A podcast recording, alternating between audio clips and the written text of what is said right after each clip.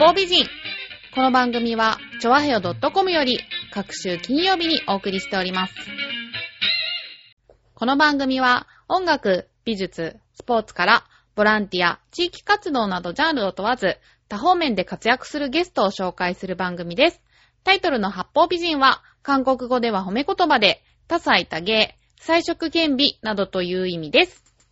はい、本日3月2日、私は今、福島県のいわき市に来ております。3.11から3年が過ぎようとしてますが、今、被災地ではどんな状況なのでしょうか今日は被災地ガイドのこの方にインタビューをしたいと思います。井川博之です。よろしくお願いいたします。えーこの被災地ガイド、これはボランティアとかでやられてるんでしょうか？地元の NPO さんとか、福島県やあ観光バス会社さんなどからの依頼によって、一定の経費をいただいて、あの、行っております。こちらはご自分から希望されて、希望というよりも要請がありまして、その要請がある都度行っているという状況です。大体そのガイドっていうのはどういったことをやるんでしょうか？まあ、様々ですけども、いわき市内は大体津波の被災地。それから、隣の双葉郡に参りますと、あの、原発事故被害の被災地などの現状をですね、あの、ご案内いたします。これはどういう方が来られるんですか？えーと、まずはですね、あの、原発津波被被害の現状を知りたいという方々や、それから、あの、被災地の復興の後押しを支援するために、お金を落として、あの、経済的支援をしたいという志を持っている方や、それから、各議員さんや自治体の職員さんなどのように、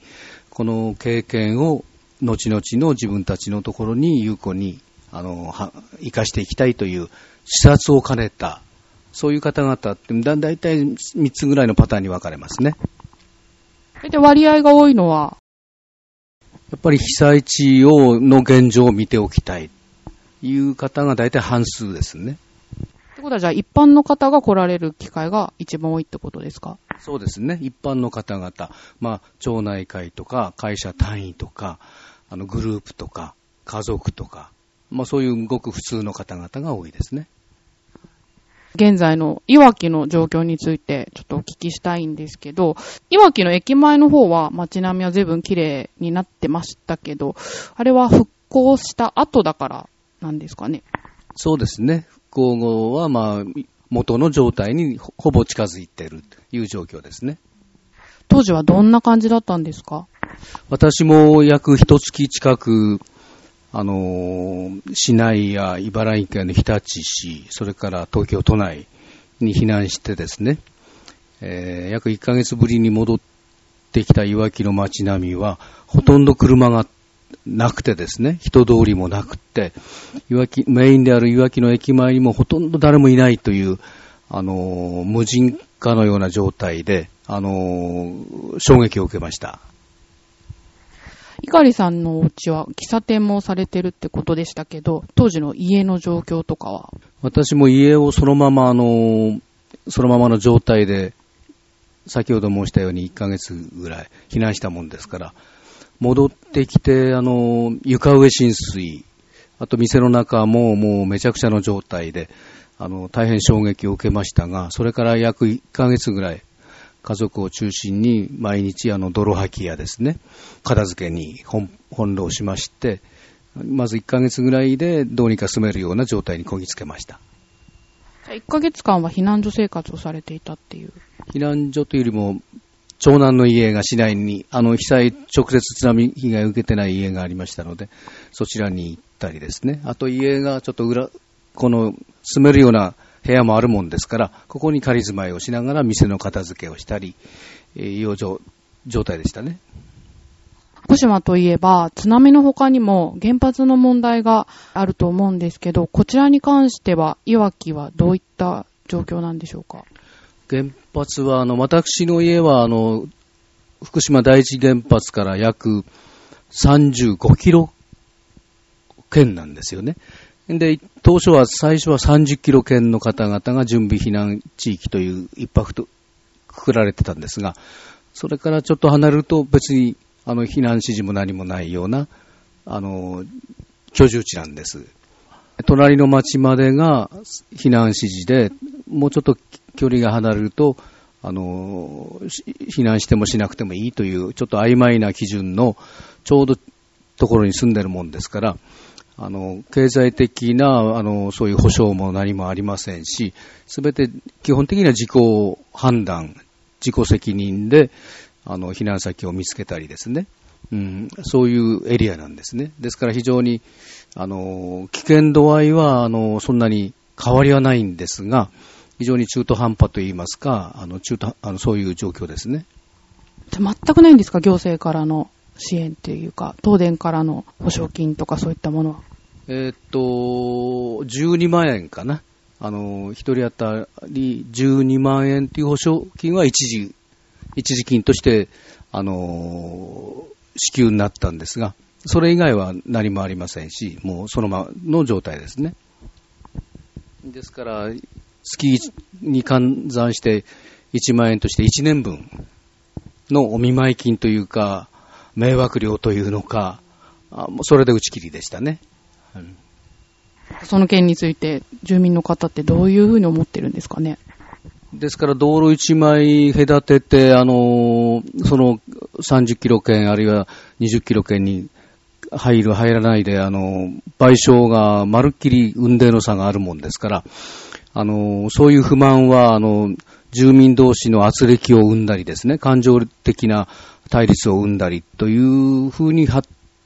展していく可能性ももちろんあるんですよね。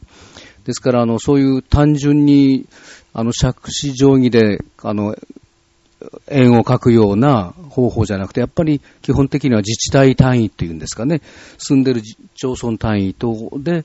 あの、賠償も保証もするっていうのが基本だと思うんですが、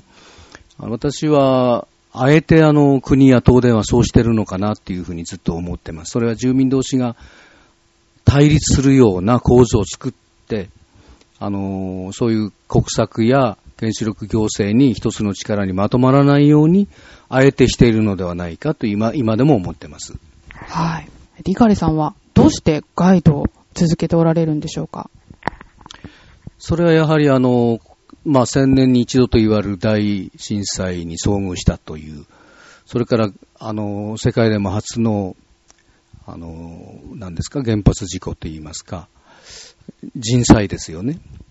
そういうものにたまたま巡り合った、時代的にも巡り合った、あるいはこの土地に住んでいたから巡り合った、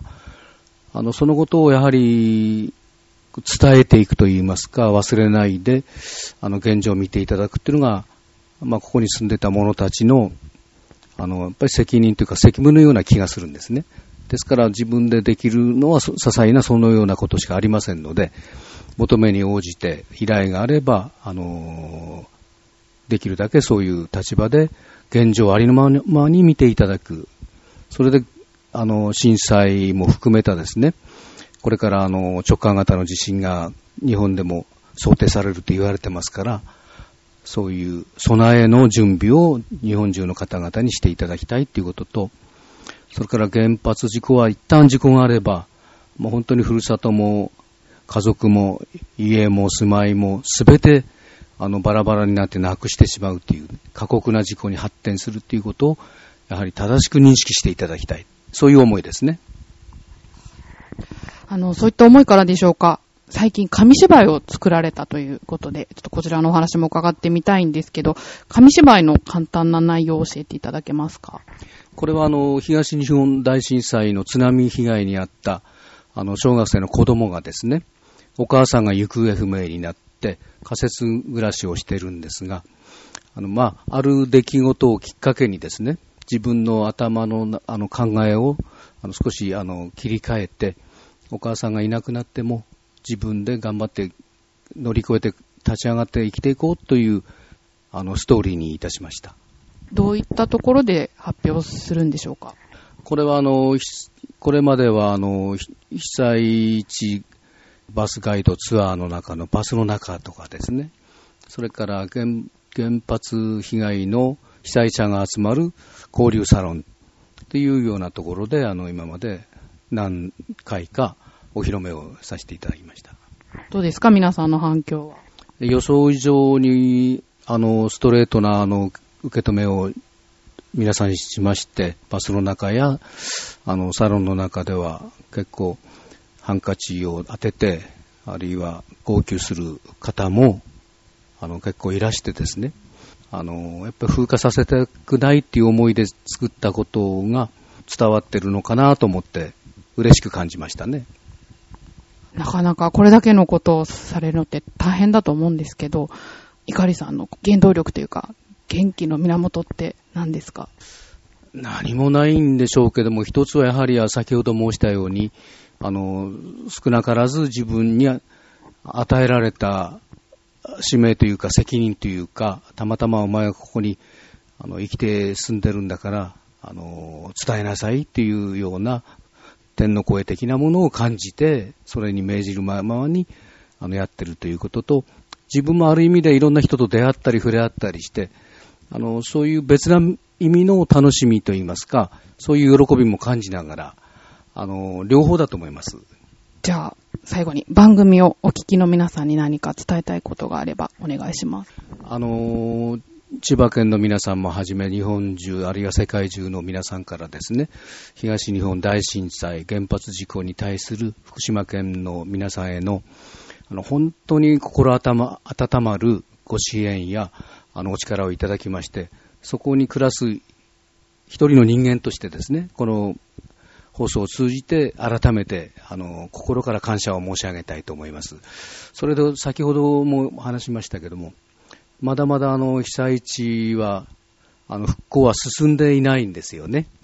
3年目を迎えますけども、まだ仮設住宅暮らし、借り上げ住宅暮らしの方がほとんどですし、復興住宅もやっと建築され始まって、一番早くても今年の夏ぐらいからなんですね。で、どんどんあの年配の方は年老いていきますし、これからどうなっていくのかなという道筋もまだまだあの示されてないし、ある意味で示せないような過酷な事故なんですね。国も東電も含めて、これから先の見通しが立たない、いうような状況なもんですから、やっぱり原発の危険性、これをまず第一番に訴えたいですし、あの、もう、ないことを願いますけども、やはりあの、万が一もう一度あれば、本当に日本の国というのが滅んでしまうのかなっていうことを私は常に感じてますので、どうぞあの、この被災地の現状を今のうちに目の当たりにしていただいて、あの、経済効果とか、そういうことを前にですね、最も何が大事なのか、重要なのかということをぜひ認識していただきたいというのが、あの、被災地に住む一人の人間としての、あの、訴えです。ありがとうございました。では、えー、番組スポットの方にですね、この猪狩さんが今回案内してくださった、えっと、被災地のいろんな写真を掲載しておりますので、ご興味のある方ぜひアクセスしてください。本日のゲストは、被災地ガイドの猪狩博之さんでした。どうもありがとうございました。よろしくお願いいたします。